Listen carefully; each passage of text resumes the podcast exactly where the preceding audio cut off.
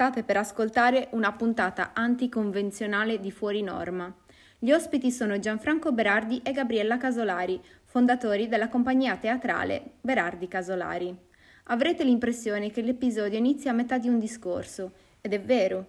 Ho discusso con Gianfranco del fatto che in ogni puntata si finisce a presentare l'ospite parlando in qualche modo della sua disabilità e lui ha proposto di iniziare recitando un monologo tratto da uno dei loro spettacoli in cui affronta questo discorso. Ho voluto però conservare l'introduzione al brano, mi è sembrato il modo migliore per trasmettere l'indissolubile legame tra la persona e la disabilità come una delle tante caratteristiche che ne compongono la personalità, il carattere e in questo caso la poetica. Non sarà l'unico brano che reciteranno per noi oggi. E vi avviso, siate pronti all'irriverente e spregiudicato sguardo sulla realtà di Gianfranco e Gabriella. Buon ascolto. Fuori! Norma, dai, che devo registrare. Cosa? Dai, fuori, Norma, su.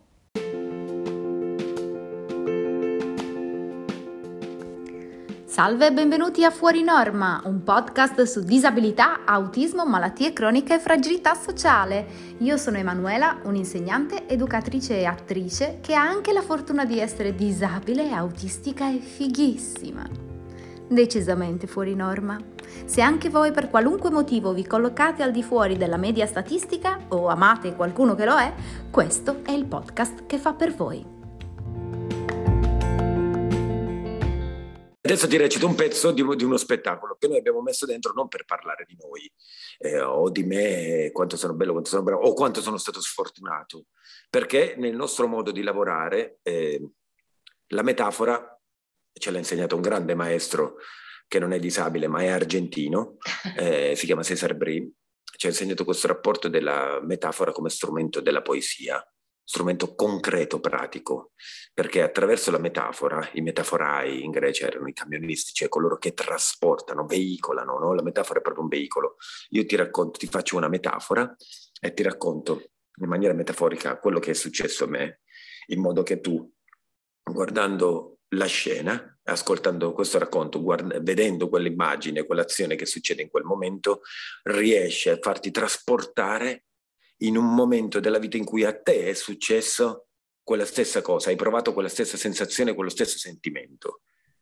Allora io ti parlo di una mia perdita e tu collegherai ad una tua perdita. Questa è la maniera empatica di vivere. Non che tu devi vivere, io ti devo raccontare la mia perché tu devi guardare me quanto sono bravo e sono bello, o mi devi capire, mi devi compatire, o, o, o tu devi andare a cercare dentro di te quando tu hai vissuto le cose che io ti sto dicendo. No, il trasporto deve essere appunto di sentimento, del sentire. Non abbiamo altro che ciò che sentiamo, dice il nostro Amleto. E no, la, ci basiamo solo su quello che sentiamo e non su quello che vediamo. Ti, ti recito anche questo dell'inizio però prima, che fa così. Soffro, ma sogno. Per questo io vivo. Sognando mi immergo in quello che ho dentro, che vedo anche se non esiste, che perdo se il giorno seguente diventa reale. E cerco chi sono, chi fingo di essere, dove mi nascondo. Lenisco il dolore sognando. È l'unico senso reale. La vita poi in fondo è ciò che in lei noi immaginiamo. Per un contadino, per il quale il suo campo è tutto, quel campo vale un impero. Per un re, il cui impero non è mai abbastanza, quel regno non è che un piccolo campo. E così il povero ha un impero ed il grande non ha che un piccolo campo. Non abbiamo altro che ciò che sentiamo. Su questo si basa la realtà del nostro vivere e non su ciò che vediamo. Io soffro, sogno, sento e sono vivo, ogni giorno diverso. Questo è quello che vale la pena di essere o di avere, per essere o avere quello che imperfettamente siamo. E poi procede con un mix di Amleto. Questo perché mi è venuto in mente raccontandoti la parentesi del sentire. Invece il pezzo della metafora recita così. Mio padre mi sembra di vederlo continuamente, dappertutto. Mi sembra di vedere il suo volto, come quella volta che venne a trovarmi in ospedale. Ricordo ancora la sua espressione mentre parlava con quel dottore. Il primario del reparto dove io da due mesi e mezzo ero ricoverato. Le abbiamo provate tutte, mio caro signore, gli stava dicendo quello. L'unica possibilità rimasta è che la malattia di suo figlio sia la leber. La lepre. La leber, la lebra. La leber, un'atrofia del nervo ottico. Mi scusi. Sono ignorante. Ora, l'esame genetico lo fanno solamente a Londra, anzi ad Oxford per la precisione, dove noi conosciamo un nostro collaboratore, il dottor Mossa, il quale ci ha già detto che se la malattia è quella alla lever non dovrete pagare nulla, altrimenti il test costerà 20 milioni di lire. 20 milioni? E dove cazzo li trovo io 20 milioni? Papà, scusa, perché non li chiediamo allo zio, quel tirchio? Quello è un porco maledetto. Lascia stare che è meglio. Partimmo dopo qualche giorno. Mio padre era agitatissimo. Era la prima volta che volava e non sapeva una parola d'inglese. Io invece ero felice come una Pasqua. L'aereo della British Airways sembrava un albergo in miniatura con le sue tendine, tavolinetti e posatine per mangiare. Le hostess poi erano giganti, due metri, con gli occhioni, sorridenti, in minigonna, che mi offrivano di tutto. Vuoi una Coca-Cola, tesoro? No, no, no, grazie, guardi, sono a posto, grazie. Lei, signore, vuole birra, vino o caffè? No, guardi, veramente, abbiamo già fatto. Ma siete sicuri? Neanche un bicchiere d'acqua? No, guardi, veramente, le dico che siamo a posto. Grazie, se va bene così. Noi in realtà mica lo sapevamo che era gratis, altrimenti. E poi mio padre ci aveva i soldi nascosti dentro le mutande, 20 milioni accartocciati e infilati nello slip. Che io mi ricordo, lo guardavo e lo prendevo in giro. Minchia che pacco, papà! Sembri proprio un superdotato, sai? E, oh, e tu da chi ti credi che hai preso? Come si dice, figlio mio, buon sangue non mente. Appena arrivammo al B&B, mio padre uscì di corsa dal taxi e si fiondò subito alla porta per andare a suonare, abituato come era ad andare avanti. Italias, prenotations, excuse me, Italias, prenotations, diceva il tipo che lo guardava strano. Papà, aspetta, stai calmo, fai parlare me. Si dice reservation, ok? Sorry, excuse me, we have a reservation, ok? Thank you. E fui io a salvarlo quella volta con il mio pessimo inglese. Il giorno dopo mi portò subito dal dottor Mossa, che già mi stava aspettando nell'atrio della clinica, per portarmi immediatamente dal professor Thompson, questo luminare sudafricano che mi avrebbe visitato. Quello, dopo cinque minuti di ispezione del mio fondo oculare, si spense la piletta e filò, se la infilò nel taschino. Allora, posso parlare? chiese il dottor Mossa. Eh, tu capisci l'inglese, vero? Eh sì, dottore. Però se mi aiuta è meglio anche per far capire qualcosa a mio padre. Va bene non ti preoccupare.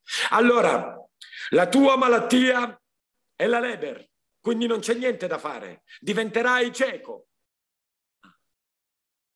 Che ha detto? Eh? Che ha detto papà? Aspetta papà.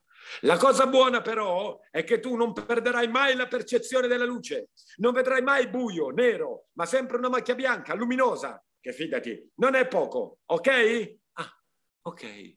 Che ha detto? Eh? Hai capito che ha detto? Fammi capire pure a me. Che stanno dicendo? Aspetta, papà. Aspetta, abbiamo buone notizie, sai? Ah, sì? Mi girai a guardare il dottor Mossa, ma quello stava parlando fitto fitto col primario. Sì, sì, abbiamo buone notizie, papà. Veramente? Eh, certo. Abbiamo risparmiato 20 milioni, papà.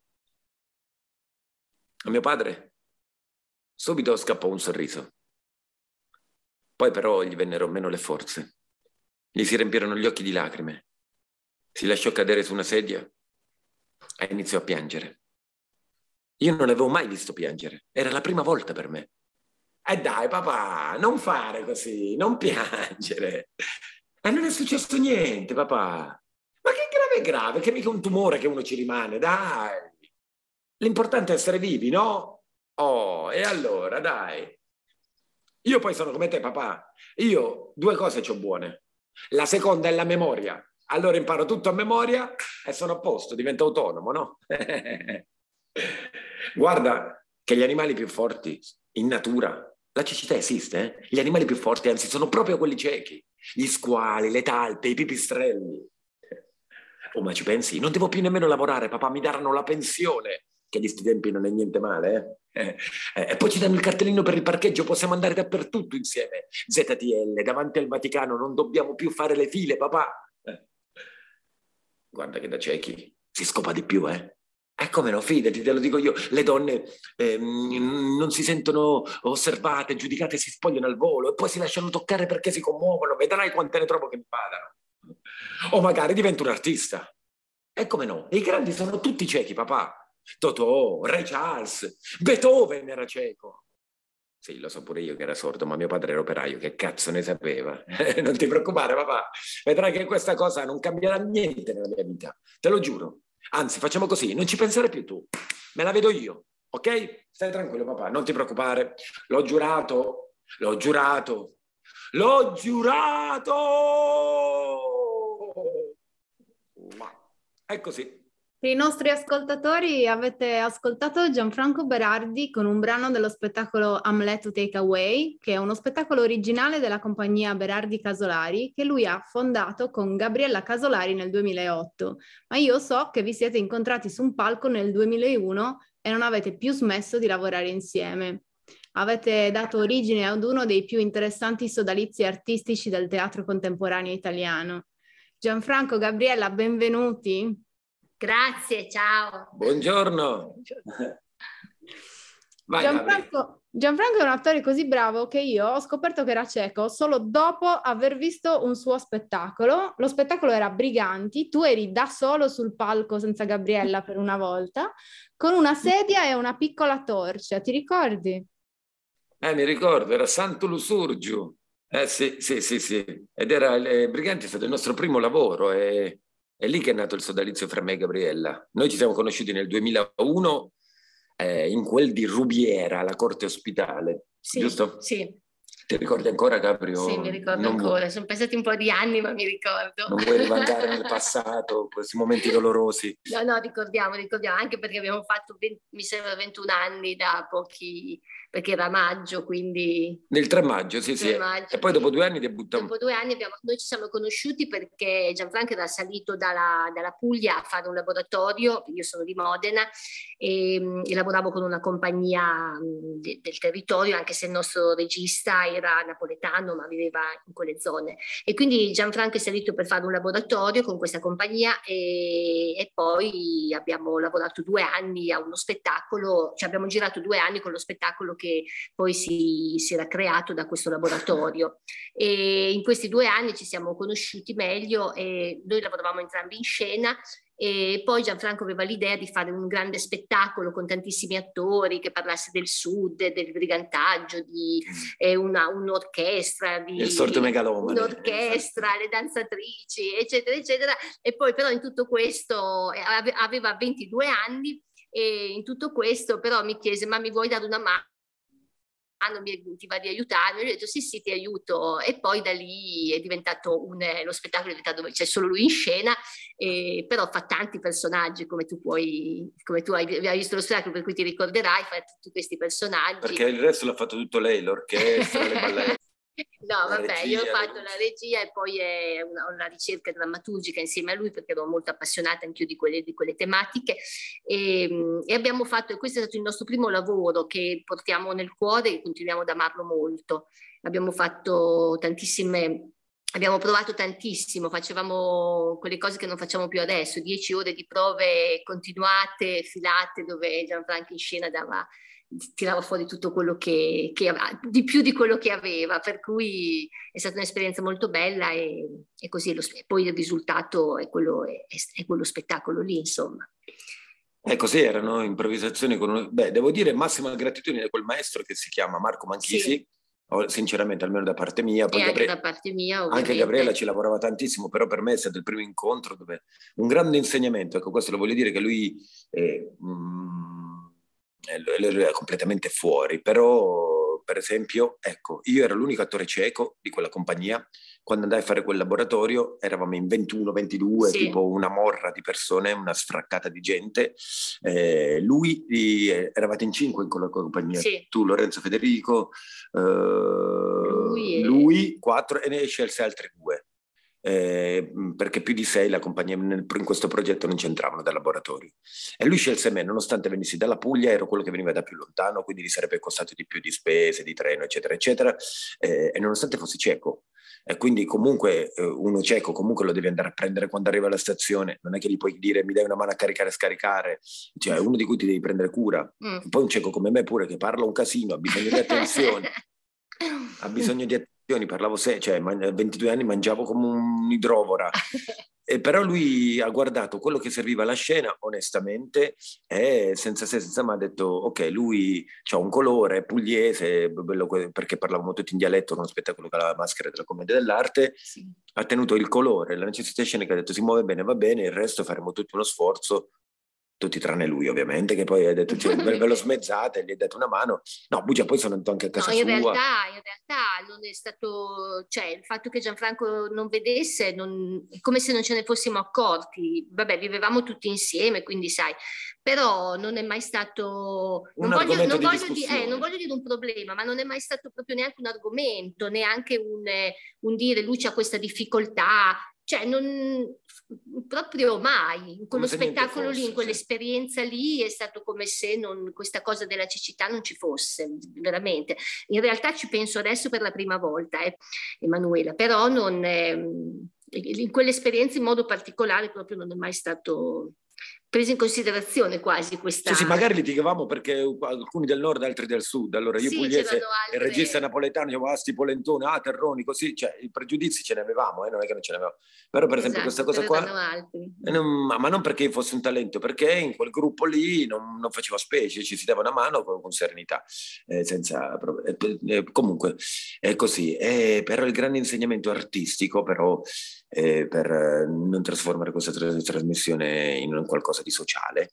Eh, il grande insegnamento artistico, lui ci guardò, io portai tutto questo copione che ho scritto con de, dei balletti, con le scene, le immagini che mi ero fatte nella testa, tutto disordinato ovviamente, però la megalomania lui disse, ma se non hai ancora capito i fili dentro di te che devi tirare, cioè come mettere d'accordo tutte le voci che hai dentro di te, tutti i personaggi che c'è nella testa come fai a dirigere gli altri? A parte che manco li vedi, però al di là di quello, questo non me lo disse, eh, me lo sono detto io poi, perché non era proprio argomento di discussione, però disse cerca di capire, adesso mettetevi in scena con un oggetto, il minimo indispensabile, così tirate fuori le vostre capacità attore.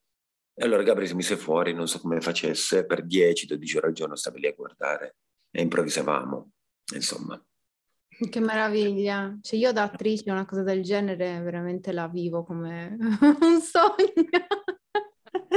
È difficile, oggi anche i nostri giovani attori, se noi gli diciamo guardate, eh, facciamo una cosa insieme, non è che per esempio ci sono delle persone che eh, abbiamo incontrato, facciamo un, perc- un, percorso, manteniamo un rapporto, perché poi nelle, nostre esperienze cerchiamo di, visto che ci è andata bene a noi, eh, è l'unica che possiamo tramandare empaticamente come osmoticamente, come noi cerchiamo di trasmettere il nostro sapere come la, la spugna assorbe l'acqua, appunto. Stai a fianco alle persone come poi noi dopo Marco abbiamo incontrato Cesar Bri, un altro grande maestro appunto che ci ha insegnato il valore dell'immagine come metafora per rendere universale un racconto autobiografico e quindi che è il modo migliore per saltare la retorica. Un altro grande insegnamento di Cesar per esempio è stato quando mi parli esattamente di te mi stai parlando del mondo, quando mi parli del mondo capisco che mi vuoi parlare di una parte di te precisa e, e lo puoi fare usando le immagini e le azioni come che diventino metafora per trasportare le persone nel tuo mondo ma anche nel loro mondo come fa il pezzo di Londra insomma che da Amleto io racconto la mia perdita e poi dopo dove le persone per empatia emozionale vivono il loro momento di dramma massimo, no? cioè di, di perdita. Però per dire cosa volevo dire mi sono perso. Che no, parlavi dei giovani di Dio, perché lei ha detto per me ah, è un certo. sogno come mm. attrice e allora Gianfranco dice cioè, comunque non è quasi più possibile forse perché anche i giovani di oggi sono tutti molto presi da, boh non lo so, non c'è più forse questa cosa che avevamo noi molto forte, questa urgenza molto forte di eh, creare uno spettacolo, cioè costruirlo, scriverlo, metterlo in scena e quindi attraverso lo spettacolo poi mh, mm, parlare di noi, di, una, di un'urgenza, di qualcosa che avevamo la necessità di dire, di tirare fuori in quel momento della nostra vita. Oggi sono talmente talmente sballottati tra provini e, e cellulari e, non lo so, hai capito? Cioè, sono sempre di corsa e, e pattinano molto sulle cose. Mi sembra che ci sia eh, tanta varietà ma meno profondità. Ecco, adesso non vorrei sembrare antica in questo pensiero. No, ma non sono i giovani, tutti, tutti. Eh. Un po' Io... tutti, siamo sì, un po' infatti, tutti. Diciamo che è un cambiamento sociale al quale stiamo eh. assistendo, è, è, trasversale, proprio un cambiamento di... In diretta. No, io penso ai giovani nostri, perché a noi ci è capitato proprio che i nostri giovani attori abbiamo detto, guarda, loro ci hanno detto, eh, ma noi non abbiamo un'idea, ma... E poi avete detto, va bene, vediamo noi l'idea su cui lavorare. Eh, ma noi non sappiamo fare il testo della regia, va bene, vi aiutiamo noi. Ma a un certo punto, però a un certo punto abbiamo detto, vabbè, okay? poi dicevano, certo, ma quanto ci pagate? Detto, scusate, il progetto è vostro e noi mettiamo la nostra maestranza a vostra disposizione cioè proprio l'esatto opposto. Eh, però eh, diciamo che la creatività come la capacità di realizzare qualcosa, quindi realizzare, proprio essere reali, sovrani del proprio sentimento, capa- delle proprie capacità, delle proprie possibilità, come del potere. Io posso fare qualcosa, quindi la realizzazione dell'individuo è, ok, questo è poi proprio di vivere e di e anche di azionare realmente. Realizzare vuol dire azionare realmente, secondo me, no? cioè mettere in azione concretamente delle cose. È stato troppo surclassato dalla rappresentazione. Mm. Cioè, eh, anche se io sto al mare, è più importante il selfie che mi faccio con un bel tramonto perché tutti vedano che io sono figo, sono bello, sono il numero uno eh, e che, che sono felice. Se ti dimostro che sono felice, sembra che io prenda dei punti, quando alla fine le antiche, le, le antiche tradizioni sapienziali, o mio nonno, che sono andato a trovare ieri, che ha 99 anni, mi dice ma che cazzo serve solo a tirarsi la, sfi- la sfiga degli altri, l'invidia degli altri. Il ragionamento è il contrario, se io non lo faccio sapere agli altri, sono davvero felice? Questa cosa, se nessuno la vede, esiste? Mi sembra che sia un po' così il mondo in cui stiamo vivendo noi, che se non lo fai vedere è come se quello che stai vivendo non esistesse. Sì, è così. Perché in realtà quello che non vedi non esiste se vivi nel mondo dei ciechi. Questa è una cosa molto interessante. Quello che non vedi non esiste. Se io scarto una caramella, appoggio la, cava, la, la carta della caramella su un tavolo e poi mi giro perché mi arriva una telefonata, dopo 20 minuti magari mi sono dimenticato, non mi cadrà all'occhio e quindi quella carta della caramella io non la vedrò. Ma perché sono cieco. Se tu vivi nel mondo dei ciechi, cioè hai i sentimenti, vivono nel mondo del sentire non è che le cose hai bisogno di vederle, cioè di apparire. C'è un altro monologo di Amleto che dice essere o apparire, chiudere gli occhi e tuffarsi dentro sé per conoscersi un po' meglio e accettarsi così per quello che si è. Guardando da vicino però, toccando con mano la realtà in cui viviamo o continuare ad aderire a community virtuali per sentirci meno soli, però tutti uguali, dimostrando poi di essere felici mettendo dei mi piace sui profili degli amici, pubblicando foto tutte belle, sorridenti, senza rughe grazie all'app di Photoshop, postando foto di tramonti, un bel piatto di spaghetti o gli effetti della pioggia tropicale, farsi selfie anche al mare, tutti belli sempre in tiro, con un bicchiere nella mano, persino dentro l'acqua, perché il mondo sappia sempre dove sono, con chi sono, ma soprattutto come sto a Parigi apparire, apparire per paura di sparire, ma apparire bello, figo, number one e sentirsi finalmente una volta nella vita invidiato. To be OFB, this is the question for me, my friends. Fantastico, io non lo so se anche agli altri viene la stessa voglia che viene a me di rivedere tutto lo spettacolo, ma forse perché io lo conosco. ma eh, ci tengo a precisare che se mai vi capitasse eh, di avere la compagnia Berardi Casolari nella vostra città è un'occasione assolutamente da non perdere. E un'altra cosa è che vi possono invitare, mh, mm, no? Cioè, se qualcuno e... vi vuole nella loro città, cosa, come devono fare? Diciamolo adesso, subito, ne ho l'urgenza di saperlo. Cosa? Eh, I contatti? Come fanno ad invitarvi nella loro città se vi vogliono per un progetto, per uno spettacolo? Cioè, scrivono a info-berardicasolari.it um, oppure cercano dei materiali su www.berardicasolari sul nostro sito, penso, no? Sì, sì, sì, sì. Oppure ci possono chiamare, sul nostro sito ci sono tutti i contatti, ci sono quelli della nostra organizzatrice, ci sono i nostri e Ehm, Comunque se mandano una mail eh, non la perdiamo perché la, la vediamo, la guardiamo. Le mail sì. la cosa, continua a rimanere la cosa per noi almeno più sicura. Quindi...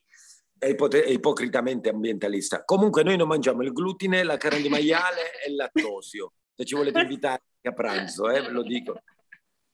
È importante, prendete nota, anche se volete invitare me, più o meno le cose sono le stesse da quello che abbiamo detto finora è abbastanza chiaro che la critica sociale e l'osservazione minuziosa della società in cui viviamo è parte inscindibile della vostra poetica. E non so, a me sembra quasi un senso di urgenza nel voler evidenziare delle cose che gli altri non vedono e questo è particolarmente, mi ha colpito particolarmente venendo da un attore cieco che vedesse la cecità della società in cui vive, delle persone che gli stanno intorno, così, in maniera così lucida e puntuale. La domanda è, eh, è una un'evoluzione, è qualcosa a cui siete arrivati nell'evoluzione della, del vostro lavoro o è un'urgenza che, che, è quella che vi ha portato a, al teatro, a scegliere il teatro come, non solo come via di comunicazione ma anche di espressione di queste esigenze? Ma se per quel che mi riguarda, secondo me è un'evoluzione che quando, hai, quando cominci a fare teatro, a sentire questa esigenza, questa urgenza di fare teatro, non sai bene, almeno, eh, almeno io, ma forse anche Gianfranco, non sai, non sai bene perché. Il perché poi piano piano lo, lo capisci dopo, facendolo allora cominci a fare teatro nella maniera magari hai visto dei maestri, hai visto degli spettacoli che ti piacciono e ti ci avvicini e cerchi anche di imitarli, di imparare e poi piano piano trovi la tua strada e penso che nella nostra strada a un certo punto ci sia stata questa urgenza di guardarci intorno e di guardarci dentro soprattutto e quindi poi di parlare di questa della realtà che ci circonda e di come la vediamo noi con, eh, con i nostri occhi, io con i miei, Gianfranco con i suoi e col nostro sentire.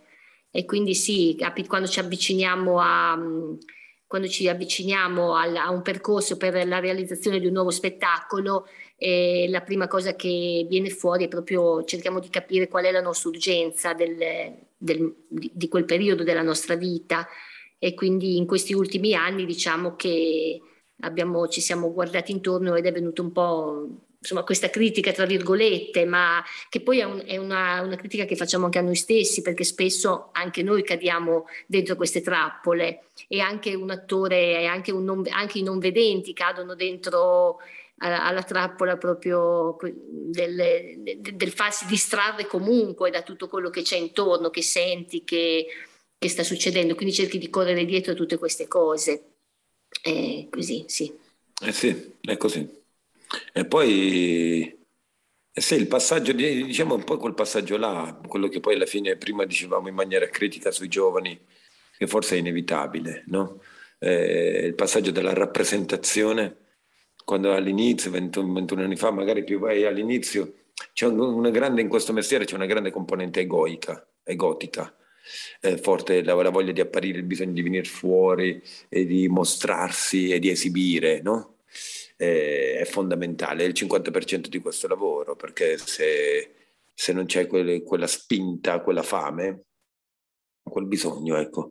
Eh, poi può essere un utile mezzo, ecco, questo, il teatro c'è questa cosa di sacra, che è un'utile pratica eh, che trasforma un bisogno basso dell'essere umano eh, e anche a volte eh, scomodo, faticoso, in, in, è brutto, ecco, per dirlo in maniera semplice, una, un brutto eh, bisogno, una necessità che ti rende competitivo, ehm, chiuso nelle relazioni, eh, bisognoso di attenzione, di stare al centro dell'attenzione. Eh, il teatro lo trasforma, lo riempi dei contenuti necessari, non solo a te, ma anche a chi ti sta intorno, quindi indispensabili alla vita della comunità può diventare un ulteriore mezzo di trasformazione, proprio praticamente, di aspetti del tuo carattere. Tutta la tua esuberanza eh, smette di essere un modo per schiacciare gli altri, per sentirti il più figo, il numero uno, ehm, eh, in tutte le questioni quotidiane, ma diventa eh, una maniera per usare questa tua forza comunicativa per passare dei messaggi utili a te e anche a chi ti sta intorno. Sì. Però sono d'accordo con Gabriella che è stata un'evoluzione mi stai dicendo che sei arrivato al teatro giovanissimo per voglia di mostrarti per esibizionismo e per bisogno di essere visto? Io sono alla luce per questo bisogno. cioè, quella che è la mia maschera narcisista è stato qualcosa che comunque mi ha salvato quando avevo due anni, forse un anno, sei mesi. Sei mesi? Non lo so, non me lo chiedere a me, non spero. ah, Sì, sì, comunque al di là delle ferite poi psicologiche, sì, quello penso. Eh, all'inizio anche c'è quella spinta, no? Che voglio dire, è insana, è poco sana se non è riempita, è un contorno, non so come dire, perché se no sembra che noi facciamo una critica al mondo diabolico e demoniaco che è così, io lo penso, è tutto finto, tutto virtuale, la realtà non può essere virtuale, è un ossimoro questo, la realtà non è virtuale, l'intelligenza non può essere artificiale. Purtroppo, cioè dipende, se siamo dei robot sì, ma noi veramente vogliamo vivere come dei robot, convinti di essere più felici perché tutto è più facile? È chiaro che è faticoso essere umani, ma tutto ciò che è bello è faticoso. Anche andare al mare è una fatica allora, prendere il sole, nuotare, che, cioè, capito, sudare, spogliarsi, andare in mare, pulirsi la sabbia. Ho capito, ma allora di che cosa stiamo parlando? Allora per paura di morire evitiamo di vivere, per paura di sudare, di consumarci va bene, è una scelta che uno può fare. Eh, se lo fa consapevolmente è libero di farlo, ma siamo sicuri che stiamo scegliendo questo? E che soprattutto lo stiamo scegliendo consapevolmente? O siamo spinti da una mentalità che sempre più sta diventando cultura e poi diventerà abitudine, cioè anzi peggio dell'abitudine diventerà tradizione che ci spinge a stare col culo seduti sul divano, un cellulare nella mano e viaggiare solo mentalmente, cioè come i drogati. Quando avevo 30-25 anni mi facevo le canne e sognavo. Ero convinto di aver conquistato delle cose, in realtà ero solo sul divano, con la canna in mano. Adesso invece la canna c'è nel cellulare, sognano di andare in giro per il mondo, di vedere tutto, di conoscere tutto, ma è una vera conoscenza? Quella che non passa per l'esperienza? È una parte, è uno stimolo, uno spunto così come il bisogno del bambino eh, interiore che abbiamo tutti o del bambino piccolo fisico di farsi vedere, di esibirsi, eh, è uno, spin- uno stimolo che ti dà forza poi, però dopo lo devi riempire di contenuti, se no rimani bambino che si scende dall'altare e dice papà guarda guarda guarda come scivola papà. Ogni cosa dice papà guarda guarda papà vieni mamma vieni. No, colpisce semplicemente alla luce del fatto che la maggior parte, ma moltissime, non mi, mi sento di dire la, la, maggior parte, ma moltissime persone con una disabilità sono spinte invece a nascondersi, non ad esibirsi, che è una cosa che è, a me dispiace chiaramente perché è, è chiaro che viene da un vissuto di sofferenza, ma non è detto che anche quella di esibirsi non sia una spinta che viene da una sofferenza. Non so cosa pensi tu, Gabri. Quella di esibirsi è un'esigenza che non, non dipende dal fatto che uno, eh, sì, che ha una sofferenza sicuramente o un bisogno, però eh, non, non, riguarda solo la disabilità o qualcuno che ha una disabilità, ma riguarda tutti gli esseri umani. Mm. Eh, quello invece tu, questa cosa che hai detto, del, che chi ha una, una disabilità tira a nascondersi è molto perché c'è, un, c'è, sono, c'è, il giudizio molto forte di quello di cui mi sembra abbiamo parlato un po' all'inizio, c'è un giudizio e c'è il pregiudizio verso tutto quello che è diverso e quindi ovviamente le persone tendono a, a nascondersi, ma anche sì, vabbè, non voglio dire delle banalità perché mi stava venendo in mente anche quando uno è grasso oppure ha la cellulite oppure, cioè, capito, te, te, tutti ti tirano a nascondere i propri difetti perché c'è un, un, giudizio molto forte nella nostra società, molto presente, quindi anche le, le ragazzine che de, si mettono i tacchi, le minigonne, cioè non, non, non, perché fanno questo, ma perché delle volte fai di tutto per nasconderti, per non fare vedere quello che sei veramente e quindi sempre perché hai paura del giudizio. Quindi vincere questo, eh, riuscire a vincere questo giudizio, pregiudizio che uno ha nei confronti anche di se stesso e che senti molto, molto fuori, eh, è una cosa molto importante e io penso che delle volte col teatro si riesca a fare questo.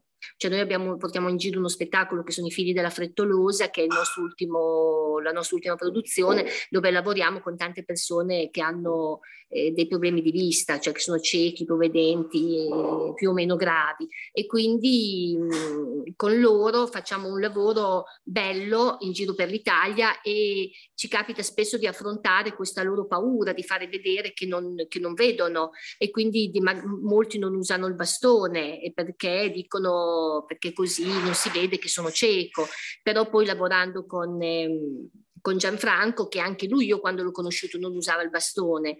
E, e quindi e quindi praticamente eh, cioè, riuscire a capire che quello non è un... Eh, cioè, che, che, che, uno è veramente cieco e quindi usa il bastone perché gli serve, perché è uno strumento che lo può aiutare e quindi e, e fregarsene se poi tu pensi che qualcuno ti sta guardando, ti sta giudicando perché non vedi, perché quello non è una colpa, quella è una condizione. Anche perché non lo vedi quello che ti vede. Vabbè, cioè, quello sì, però... no, per dire, capito, che se anche un cieco si fa condizionare, che è vero, eh, succede, dall'idea che forse c'è qualcuno che mi sta guardando e sta pensando male di me come essere inferiore, vuol dire che noi siamo rovinati. Perché c'è un pensiero dominante che è mercantilista, questa è la verità. Io torno sempre là perché per me la lotta di classe la, cioè, la differenza fra servi e padroni, fra ricchi e poveri, finché gli uomini non sono tutti uguali, qualunque sia la loro differenza, siano considerati come anime, tutti stessa, con le stesse possibilità, non andremo mai da nessuna parte. E poi eh, che si differenzino per, per, le scelte che fanno, ecco, non per le possibilità che hanno. E questo lo diceva anche Harry Potter, se ci pensi, o Gandhi. Allora, eh, quello che voglio dire io è questo, cioè nel senso che se la cultura dominante è quella di tirare alla perfezione tutti big Jim, immortali, muscolosi, ricchi, belli, con gli occhi azzurri, mm, in modo che tutti gli altri ci devono sentire inadeguati. Non tanto perché vogliamo la razza ariana, perché l'unico modo che tu hai per colmare le tue lacune qual è? Compensare spendendo fatti un tatuaggio che sei figo, mettiti gli orecchini, cioè, oppure vai a fare la vacanza là, vai a puttane, eh, comprati la carrozzella laminata, cioè qualsiasi cosa, disabile o non, puoi compensare eh, per qualsiasi desiderio, quindi mancanza, tu poi hai un negozio che lo, ti farà trovare il tuo desiderio, il tuo genio della lampada.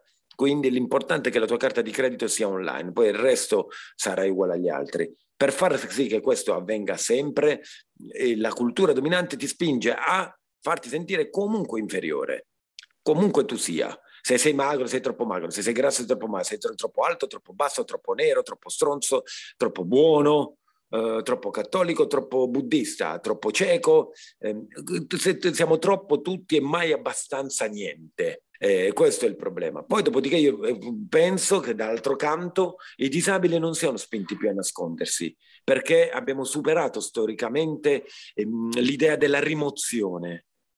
No, no, no. Adesso siamo nell'epoca dell'esibizione, ma l'esibizione non è l'accettazione. Cioè non, siamo, non, non sono d'accordo che sono spinti a, esibi, a nascondersi, sono spinti a venire fuori, però il vero lavoro è sempre ognuno con se stesso e tutti insieme con noi stessi, per l'accettazione, perché se non accettiamo non sapremo mai le cose. E l'accettazione nasce da, da, da, dal confronto del conflitto interiore, dalla, dalla, dalla visione, dall'osservazione dei propri mostri che abbiamo dentro. Io grazie al teatro, grazie al lavoro, grazie al fatto con Gabriella, il teatro perché ti permette di saltare queste cose qua, perché sei un uomo di fronte a un uomo, comunque tu sia in scena, sono le tue capacità espressive al pari di altre capacità espressive. Sì, eh, sono molto felice che tu abbia detto queste cose perché anch'io sono sempre contro il capitalismo. Quindi... Il capitalismo è superato ormai. Noi siamo eh, contro il neoliberalismo che fa addirittura finanza dell'economia, tecnocrazie, tecnologia delle emozioni. È un periodo di ossimori. Ossimori, la banca etica oggi non il lavoro. La banca è etica, il capitalismo è umanitario, le missioni sono di pace, questo è un altro pezzo di Amleto, cioè un mondo dove hanno ribaltato tutto perché siamo passati dalla privazione alla confusione. E confondendoci, cioè non è che non ti permettono più di vedere il disabile, il mostro, il mostro lo devi vedere, ma ti devi confondere. Cioè la gente che vede un disabile va ad andare in giro da solo, pensa cazzo che coraggio, quindi io sono uno sfigato. Abbiamo smesso di pensare poverino, ma pensiamo, cazzo, fossi io come lui. Minchia, ma ver- a me me l'hanno detto, magari fossi come te. Ho detto, ma veramente? Cazzo, no, quel tabacchino là a Modena, sotto casa. Fossi come te nel senso avessi il tuo coraggio di andare in giro, la tua forza. E ho capito, ma che ti manca? Però nessuno cioè veramente, no, secondo me si continua a pensare comunque poverino, tra virgolette. Questo sì, no, eh, io parlo... ho una domanda per Gabriella. Quanto secondo te la visione del fatto che eh, una persona con una disabilità è più, è, richiede più fatica incide sulla visione del fatto che la disabilità sia qualcosa di negativo che va evitato? Io cioè, spesso ho questa, questa impressione che la gente dica eh, celebriamo i momenti belli come se i momenti belli che vivi con una persona disabile fossero separabili dall'impegno eh, che ci vuole, no? un po' più di pazienza, un po' di più di fatica, perché viviamo in una società in cui comunque abbiamo bisogno di un po' di attenzione in più, no? Sì, è, pro- è, probabile, è possibile che sia così, che, sia, che anche questo incida, però non so se incide adesso e un tempo no. Non so se questa è proprio figlia dei nostri tempi, penso che probabilmente era così anche prima, non so come, so dire.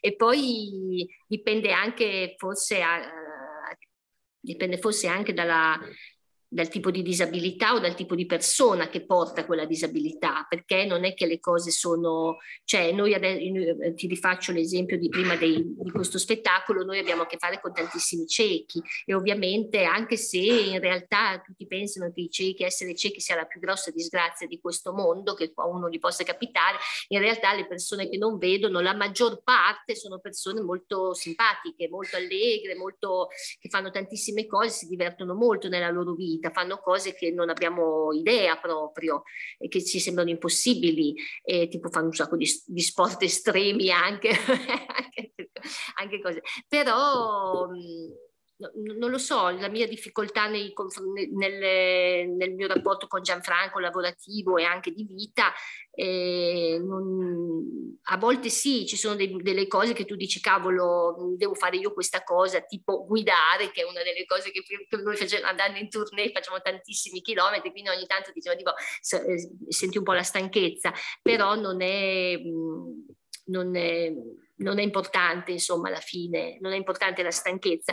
La, ci sono momenti in cui sento una, mm, eh, delle volte una inadeguatezza mia, che però non è mai legata alle cose pratiche da fare, ma è quando gli devo raccontare le cose quando gli devo spiegare, capito? Quando andiamo a teatro, quando andiamo al cinema, quando gli voglio raccontare un quadro e andiamo a vedere le mostre insieme e quindi come gli spiego cosa, cosa, c'è su questo quadro, i colori, la luce, eccetera. E quindi quello lì mi, delle volte dico, ma eh, dovrei, dovrei, fare di più, dovrei cercare di spiegarlo in un modo diverso. Quindi in, quel, in quello sento più una difficoltà nel, nel, cercare di... Però poi penso anche che non è quella la cosa più importante, perché ci sono altri modi di, di vedere e a volte mi capita, ieri sera siamo andati a vedere un concerto, per metà ho tenuto gli occhi chiusi, c'erano delle altre persone con noi, quindi eh, non, non, non se lui rilassare. Mi, mi, sono rilassata perché poi lui balla, fa un casino infernale e quindi va a sbattere contro tutti, ti devi un po' preoccupare. Diciamo che io approfitto approfitta molto. Allora, visto che c'erano delle altre persone, ho detto, mi sposto un attimo e mi faccio i miei, però in questo poi a un certo punto mi viene la curiosità di perché sai, poi nei concerti ad oggi tutte le luci e, tutte queste robe che sono molto legate alla vista anche, nonostante che sia un concerto. E allora mi viene la curiosità invece di sentirlo e di viverlo come lo sta vivendo Gianfranco, per cui chiudo gli occhi, effettivamente eh, ci sono, senti molto meglio, senti delle cose che con gli occhi aperti non puoi, perché ci sono tutti queste luci, questi cellulari, sta gente che fa casini, invece lì non, non ti arriva, l'essenza, diciamo, quindi spesso, specialmente nel primo periodo, quando io ho conosciuto Gianfranco vent'anni fa, ho passato molto tempo con gli occhi chiusi, in tutte le situazioni dove andavo a fare un giro in un bosco, chiudevo gli occhi, andavo sempre, lo facevo. Perché volevo mm, riuscire a sentire, a capire quello che lui vedeva, quello che lui sentiva in, nella stessa situazione. Non l'ho fatto solo io perché mi ha raccontato un giorno mia sorella proprio tempo fa che eh, così che non fa teatro, che quindi non è un artista, fa tutt'altro nella vita, lei ha detto ma lo sai che io dopo un po', dopo che ho conosciuto Gianfranco, eh, mi sono, un giorno mi sono bendata in casa e sono stata tutto il giorno con la benda perché volevo sempre vedere come faceva lui. E lei dice per me è stato terribile, allora. è terribile perché poi lei ha provato a fare quello che voleva, ha cucinato, ha fatto tutto quello che, fa nella, che faceva quella, quel giorno, allora ha detto mamma mia, fa, eh, lo ammiro tantissimo per quello per come lui affronta la vita con questo grande ottimismo, con questa, eh, questa felicità che ha dentro. Poi anche eh, questo entusiasmo un po' che, che, continua ad avere, nonostante che poi delle volte spesso uno è arrabbiato per come va il sistema, per come va la vita, per il potere, per la politica, per tutto, la sanità e tutto Ma quello, tutte le ingiustizie, eccetera, però poi dentro gli rimane questa cosa molto bella dello stupore della, e della gioia, cioè lo stupore è quello che provano i bambini, la cosa più bella, mi stupisco della vita comunque, eh, di quello che ho di fronte, che mi succede giorno dopo giorno. E quindi per me questa, questo suo lato è, un, è, un grande, è, stato un grande regalo, diciamo, nella, che è entrata nella mia vita ed è stato più importante. che stupido! È stato, è stato più importante, diciamo, della fatica che, che, c'è, perché non è che non ci sia, c'è, eh, però, eh, però, no, ma c'è anche non soltanto nel, nel, dargli una mano a fare le cose, c'è perché comunque... Come uomo, non come disabile pesante, certo. Sì, infatti volevo dire quello, no? che uno poi sembra poi che parli della disabilità come qualcosa di separato che sta nell'aria e galleggia, no? E cioè, con le persone, no? Di... Guarda, ci salutiamo, dopo vi faccio recitare un pezzo di Gabriella di In fondo agli occhi, però ci salutiamo con una promessa, che tutti quelli che ascoltano questo podcast almeno un'ora o un giorno nella vita proveranno a stare con gli occhi chiusi per vivere questa esperienza, quantomeno sapranno che alla fine se si sentono male, sentono in angoscia, li possono riaprire. Quindi non vi lamentate e provate, perché provare, come le prove che si fanno a teatro, servono per sperimentare, per conoscere qualcosa di diverso e la curiosità è il vero segreto della felicità. Il resto è noia, come diceva Califano. Allora, su questa cosa io ho due cose da dire. Uno, che sicuramente sperimentare una percezione div- diversa del mondo ti dà un'idea del mondo diversa, perché chiaramente i dati sensoriali che arrivano sono diversi e quindi l'idea che costruisci è diversa. La seconda è che la gente non ci pensa mai, ma c'è un training, cioè tua sorella ha provato a cucinare, ci sono i ciechi che cucinano, ma c'è un training dietro, non è che un giorno diventi cieco e impari a fare tutte queste cose così che ti vengono dal cielo, che impari a camminare col bastone o che impari a... no, non è una roba che è automatica, ti arriva col pacchetto cecità e impari a fare le cose senza vedere. Sono delle cose che nella vita le persone cieche imparano, quindi a volte si potrebbe guardare un nuovo giorno che sorge invece di continuare a piangere per il tramonto di quello passato. E quando sono poeta, sono, sono poeta. Ah, per recitare il pezzo che andiamo a mangiare. Questo è il regalo di arrivederci per i nostri ascoltatori. Va bene. Allora il pezzo sì, un, un, un, il pezzo finale, un monologo finale di questo spettacolo in fondo agli occhi che abbiamo fatto io e Gianfranco un po' di, di anni fa e fa così. Io non ti volevo conoscere. La prima volta che ci siamo incontrati me ne sono andata. Lo sapevo che ti avrei rivisto. Ti guardavo e vedevo che tu non mi vedevi e mi sembrava brutto. Avevo un potere su di te, perché io ti vedevo e tu no. Mi faceva soffrire questa cosa. Ti venivo vicino in silenzio e tu mi chiamavi per nome Forse riconoscevi il mio odore, un odore selvatico che sapeva di montagna, come mi hai detto poi, per cercare di scoparmi, come fai con tutte. Se penso a te, ti penso seduto a tavola, ad aspettare che qualcuno ti riempia il piatto e che ti dica che cosa c'è da mangiare. Che strano destino. Ci siamo incontrati e mai più lasciati. Accudirti è stato facile, è stato un gioco. Poi è diventato più difficile e io mi sono spaventata, ma tu mi hai aiutata quando ho avuto paura. Accudirti, non lasciarti solo, usare i miei occhi anche per te e cercare di raccontarti e pensare di non avere abbastanza parole e che anche un dizionario molto più forbito del mio non sarebbe sufficiente a descriverti questo mondo. Vorrei che mi vedessi un giorno, Vorrei guardare i tuoi occhi e sentire che il mio sguardo è ricambiato. Vorrei che mi riconoscessi tra la folla della metropolitana o sui binari del treno. Vorrei salutarti da lontano con la mano. Che stupidaggini. Lo so che non è questo quello che conta. Sento la tua mano sulla mia spalla anche quando non ci sei. Mi sembra sempre di averti accanto. Tu dormi, ma io ti sento fragile. Ti racconto i film, il teatro, come sono fatte le donne, le città, i quadri. Ma che cosa mi hai fatto? Che cosa mi hai fatto, stronzo? Eh. Finisce. Ho saltato un pezzettino, ma me ne sono accorta alla fine. Per cui non lo sa nessuno. Sempre così, non lo sa nessuno. E il pezzettino è tu dormi, tu dormi, sei bello, desiderato, corteggiato, eh, ma io ti sento fragile. è il pezzo più bello. Vabbè. Va bene.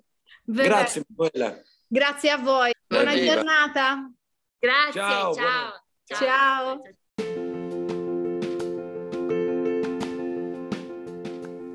Questo è tutto per oggi, spero che la puntata vi sia piaciuta. Se vi va, fatemi sapere che cosa ne pensate, cercatemi su Instagram e Facebook come Emanuela Masia o potete seguire i link ai miei account social che sono nelle note dell'episodio. Vi ricordo che il podcast è ideato, diretto e prodotto da me e che se volete sostenere il mio lavoro potete farlo al prezzo di un caffè seguendo il link in descrizione. Io vi do appuntamento al mese prossimo per una nuova puntata e vi auguro una buona giornata.